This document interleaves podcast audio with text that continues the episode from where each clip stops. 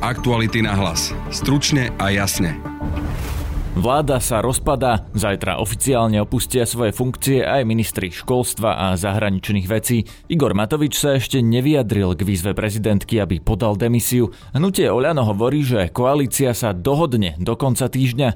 Budete počuť hovorcu Oľano Matúša Bystrianského. Vyzýva však predstaviteľov SAS, aby nerozbíjali vládu a nekladli stále nové verejné ultimatívne požiadavky. A predsedničku za ľudí Veroniku Remišovu takáto agónia už ďalej nemôže pokračovať. Minister obrany Jaroslav Naď sa dnes vyjadril k novej funkcii pre Igora Matoviča a reagoval aj na včerajšiu výzvu prezidentky Zuzany Čaputovej. Vláda sa udrží či už v štvorkoalícii alebo v trojkoalícii, to sa uvidí. Celú situáciu budeme analyzovať s politickým komentátorom aktualit Ľubomírom Jaškom.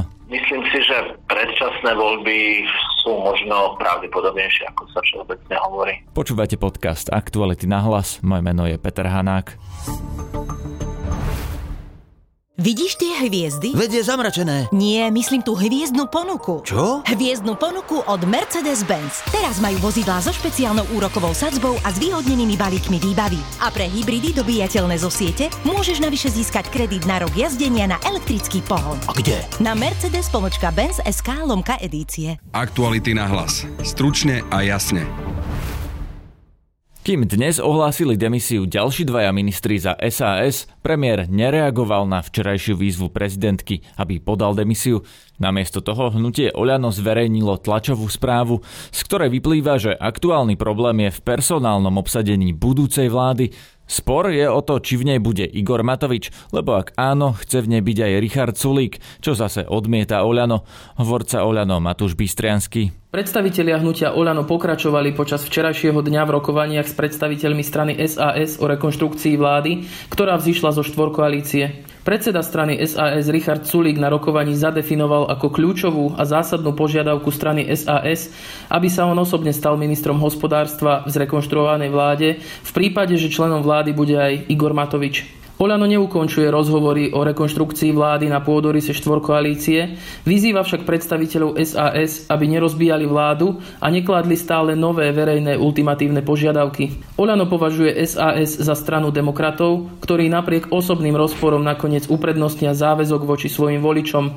Žiaden osobný záujem o kreslo ministra nemôže stať nad záujmom ľudí a osudom Slovenskej republiky. Podľa šéfky strany za ľudí Veroniky Remišovej majú všetko v rukách lídry SAS a Oľano a rokovania o pokračovaní štvorkoalície budú trvať aj po demisii ministrov za SAS. Momentálne je na ťahu pán premiér, čiže čaká sa na rozhodnutie pána premiéra. Stretli ste sa? Tak dlho. To sa musíte spýtať pána premiéra z našej strany. Sme už robili všetko, čo sme mohli, takže momentálne je situácia v rukách pána premiéra. Stretli ste sa včera večer? Pokračovali osobné rokovania alebo iba telefonicky? Spolu hovoríme aj s Borisom Kolárom, aj s Igorom Matovičom, aj s Richardom Sulikom. Pokiaľ viem, boli rokovania aj medzi lídrami sa za Oľano, ale na to sa treba spýtať ich. Zajtra by mali odísť ďalší dvaja ministri. Čo to znamená pre vládu? Znamená to oslabovanie vlády. Samozrejme, vláda bude stále uznašanie schopná, bude mať 10 členov, ale uh, takáto agónia už ďalej nemôže pokračovať. Zajtra, ak budúci týždeň bude vláda s Igorom Matovičom, vy na ňu už neprídete? Ja som povedala, že do budúcej schôdze parlamentnej sa to musí vyriešiť, pretože v parlamente máme niektoré dôležité zákony, či už sa týkajú odškodňovania obeti trestných činov alebo zákon o eurofondoch.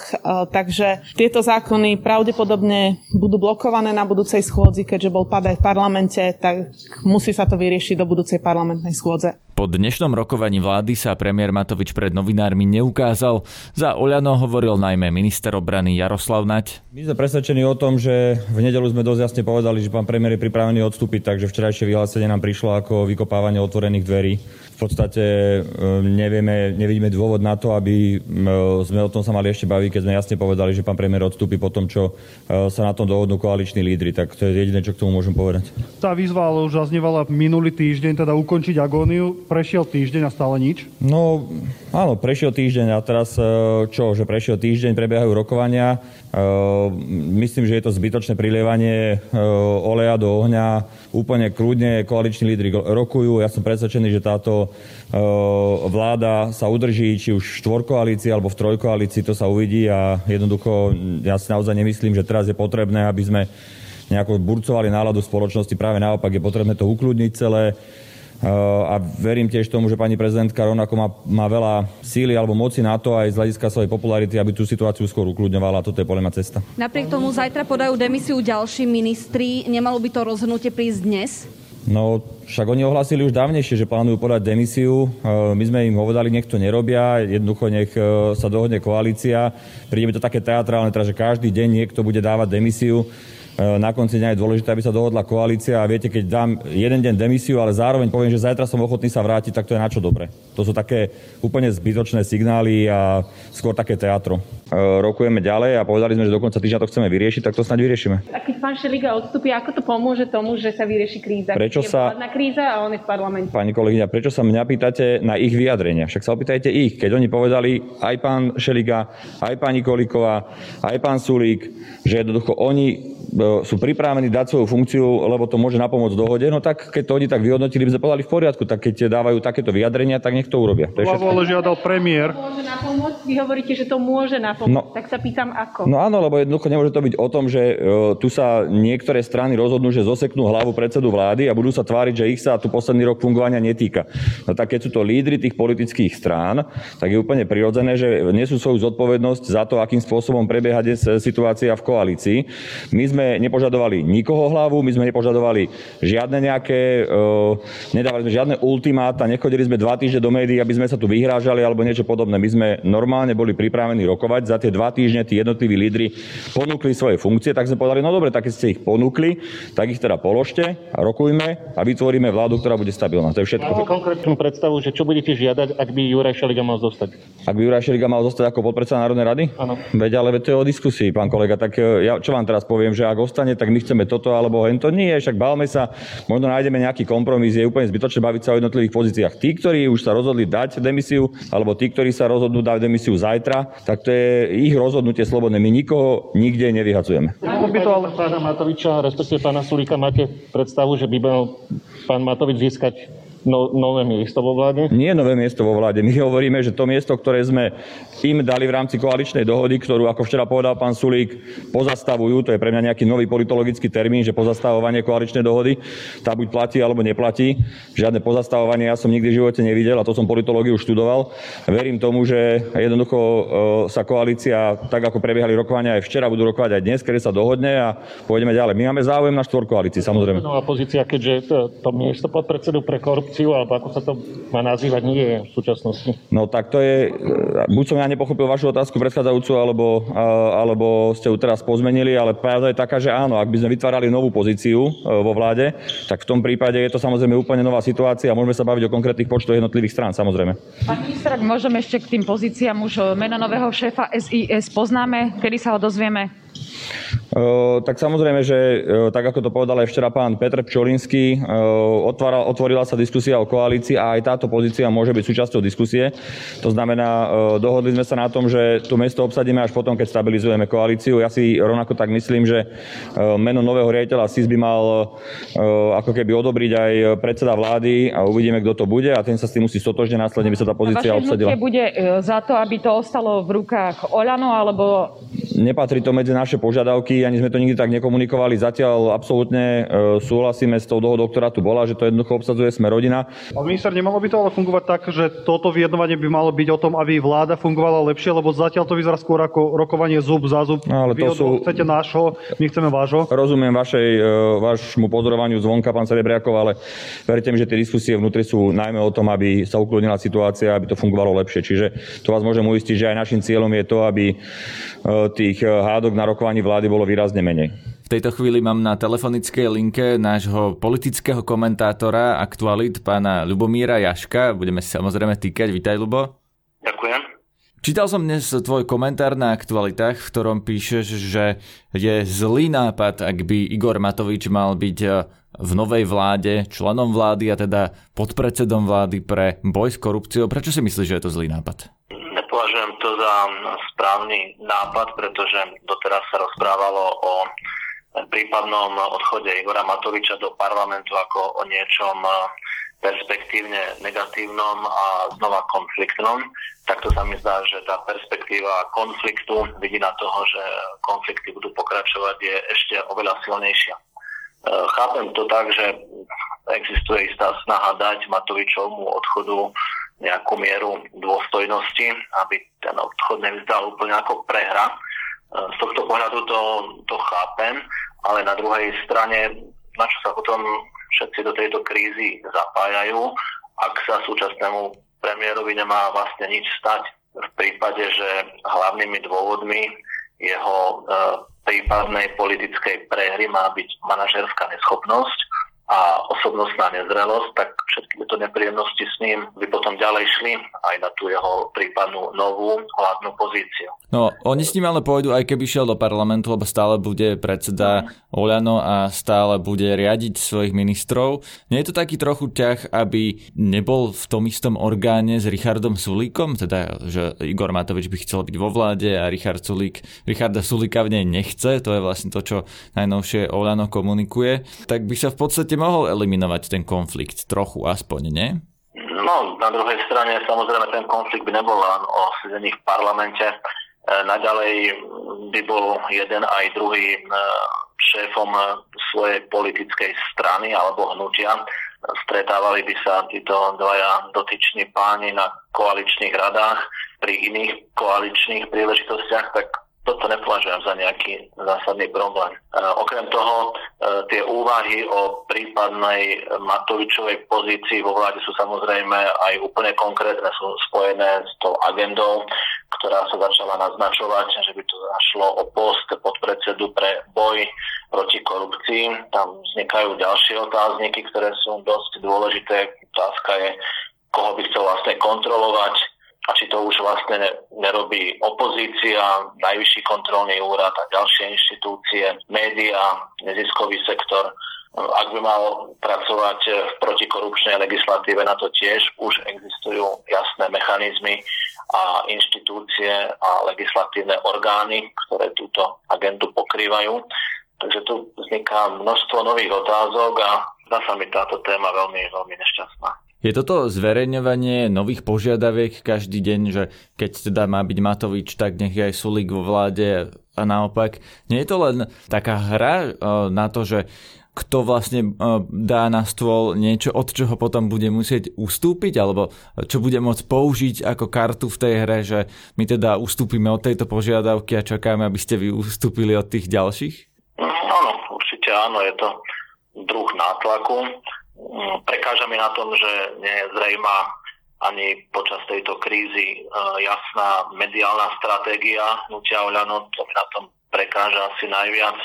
Raz nechcú prezradiť nič, e, všetko sa má odohrávať v kuloároch, rokovania bežia, jednania stále pokračujú, nič od nás nechcete vedieť, nič nie je dohodnuté, dáme vedieť pozajtra, v sobotu, v pondelok a potom zrazu e, niečo takéto. To, to mi na tom prekáža. Zdá sa mi to aj ako dôkaz toho, že to hnutie nemá jasnú štruktúru, nie je zrejme, kto rozhoduje o týchto mediálnych výstupoch, či je to len nedočkavosť e, premiéra Matoviča, alebo je hre niekto iný. Preto mi to pripadá naozaj ako taká divná hra a hlavne, hlavne pre verejnosť už e, veľmi únavná a, a naozaj otravná, otravná hra.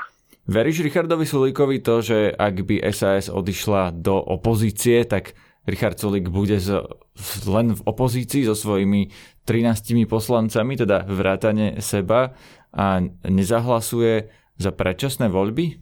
Hm, to, je, to je ťažká predpoveď a prognóza.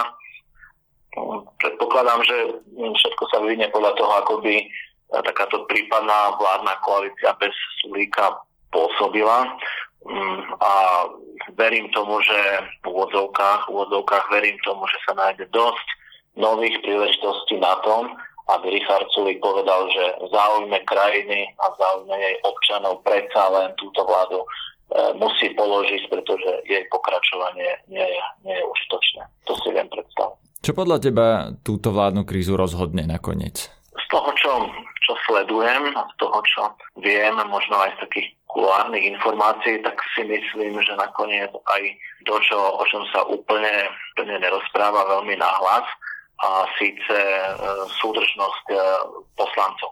Jednak poslancov SAS aj strany za ľudí. U nich ide o to, aby, aby vytrvali v jednotnej línii a potom ale aj pozície poslancov, ktorí sú dnes v opozičných hlaviciach, predovšetkým rozličných odidencov a prebehlíkov. Tam predpokladám, že znova to bude o tom, že či svoje opozičné naladenie myslia naozaj vážne a úprimne, alebo či si vedia predstaviť aj nejaké, nejaké kšefty s tou svojou pozíciou. Takže v podstate naznačuješ, že, pre, prepáč, že ti do toho skáčem, ale prakticky naznačuješ, že e, poslanecký klub za ľudí by sa mohol teoreticky rozdeliť na aspoň dve časti, na tú, ktorá zostane v koalícii a ktorá zostane v opozícii, ale oni tvrdia naopak, že sú pomerne jednotní a že mm, oni chcú štvorkoalíciu a odchod premiéra. Tým pádom, ak by SAS bola v opozícii, táto ich požiadavka nie je splnená. No a potom v druhom slade naznačuješ, že ak by teda koalícia nenapočítala do 76, ak by za ľudí odišli tiež z vlády, že by mohli závisieť na nejakých prebehlíkoch, sa hovorilo o tých bývalých kotlobovcoch, ale títo sami vylúčili. No, no tak samozrejme, no, každý sa nejak mediálne tvári, tak ako sa tvári Nebral by som to zase až tak e, vážne, ale v konečnom dôsledku si myslím, že, že beží práve tento proces. Proces počítania a sumarizácie všetkých možných hlasov a podľa výsledku tohto spočítavania, podľa toho, aké číslo sa pod tou veľkou hrubou čarou ocitne, podľa toho budú tí hlavní aktéry svoje pozície predstavovať ostatné. No a ak by Igor Matovič nenapočítal do 76 e, v podpore tých poslancov, to znamená čo? Predčasné voľby alebo ďalšie týždne trvajúce rokovania medzi stranami Oľano, Sme rodina za ľudí a SAS? Keby som vedel, tak bol by som úplne, úplne veľký pán.